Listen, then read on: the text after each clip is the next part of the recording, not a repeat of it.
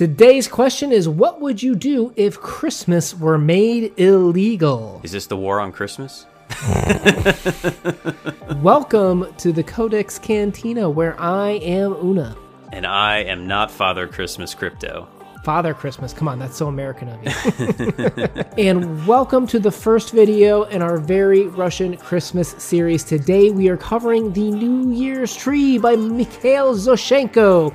If you are new to literature discussions here on the Codex Cantina, please make sure you hit that subscribe button to follow us along on the journey. And as always, we start off with publication information. The New Year Tree was published in 1939, and ours were translated by Ross Ufberg. We will leave a link for you to read along for free in the description box down below. But the first question we have to answer is, why are we talking about Christmas? What is this Russian Christmas that you speak of, Una? Well, us, along with our friend Christy Luis over at Dostoevsky in Space, we are celebrating all month of December with Russian Christmas short stories. The idea is we sometimes fall into the habit of listening and reading the same American or European Christmas stories over and over each year, and the movies. We want to explore perhaps how another culture experiences Christmas, perhaps a little bit differently than the way we do.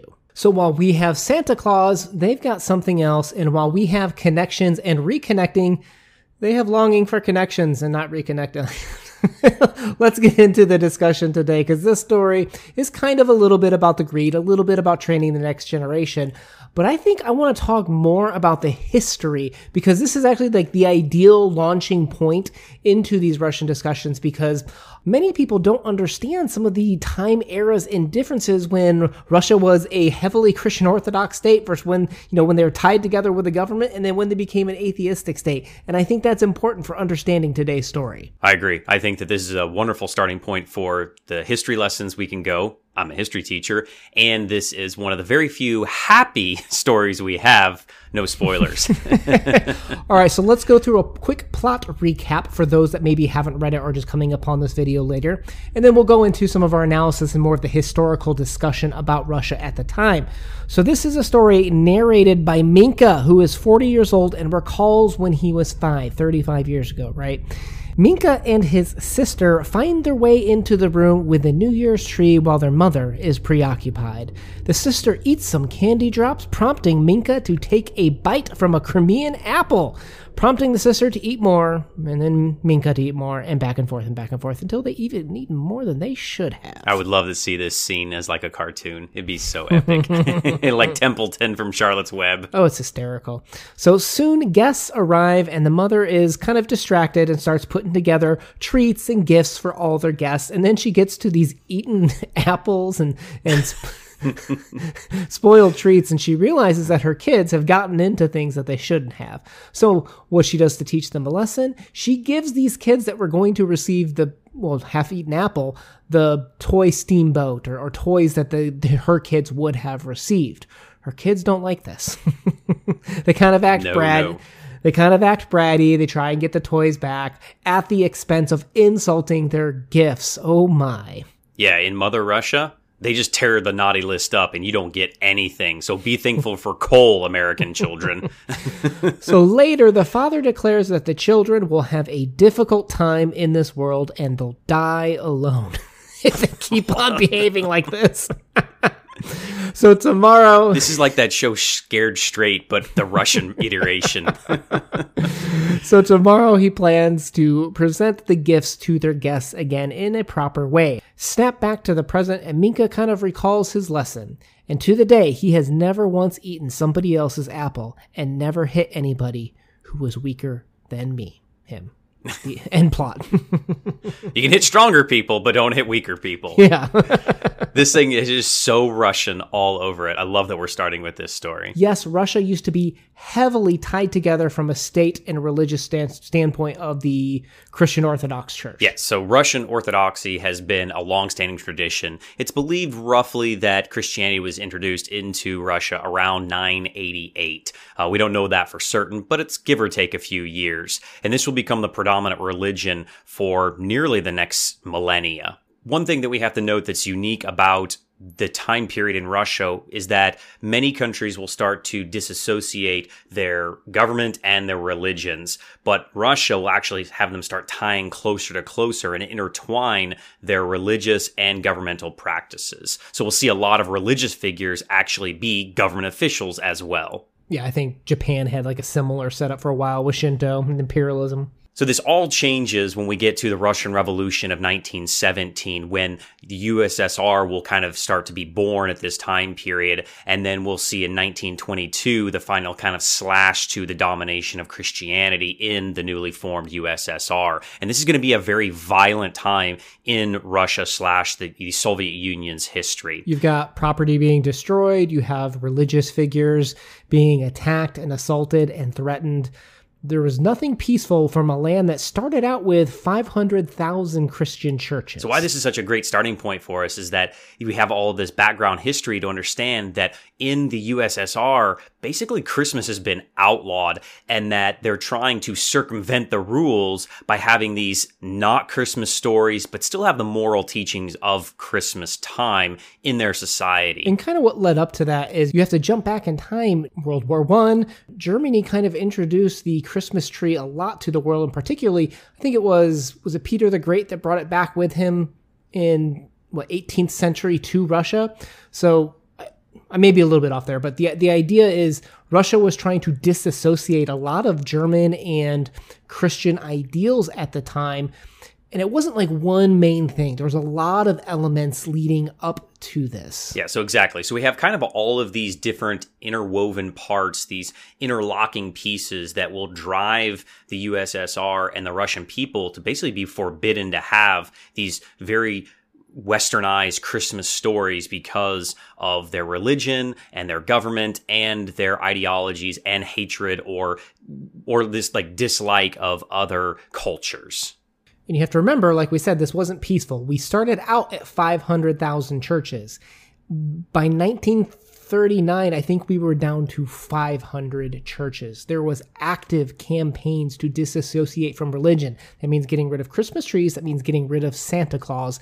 And how do you take a country that's celebrated a millennia of Christmases and heavy ties in with a religion and expect them to just turn around and suddenly be like, okay, well, we don't have a religion anymore? It was very aggressive. And one thing to note here is that this is not just the attack on their religion and Christmas as well, is that they're completely rebranding themselves all across the newly formed USSR. They're renaming cities and they're tearing down statues. They completely gone into a new version of themselves. So when we come here to Christmas, why the New Year's tree then? Why is that something that they're able to latch on to?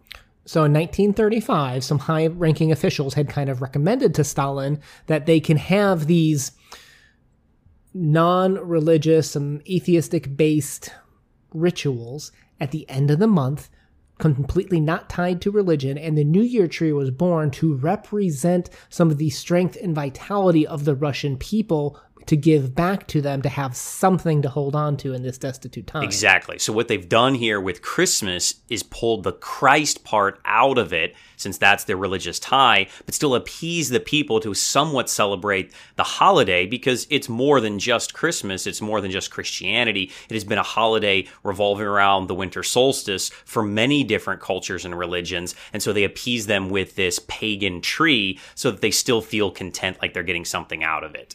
And it's worth adding, they did things like they removed the yellow star of Bethlehem and just put a Kremlin red star on top to represent Russia.